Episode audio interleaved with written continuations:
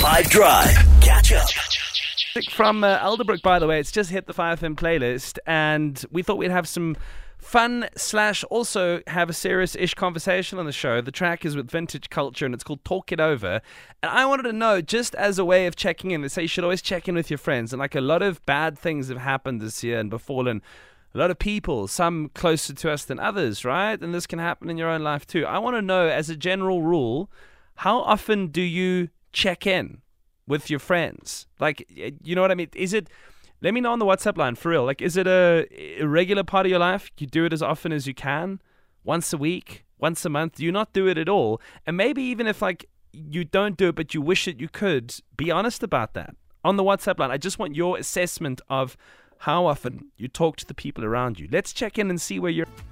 Hey, how's man? When you when you leave school, you stay in touch with your mates. Then uh, it's just uh, life goes on and on, and life changes and, and so on. But I, yeah, I still talk to. I still got uh, good mates from from school. I still talk to them maybe once or twice a year, maybe three times a year. That's about it, eh? But hey, that's the way life goes, bro. And that's the thing. I'm not even talking about talking. I'm talking about actually having meaningful conversations. How are you?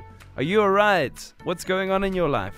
How often do you do that with people that are around you? Catch up from some of the best moments from the 5 Drive team by going to 5FM's catch up page on the 5FM app or 5FM.co.za.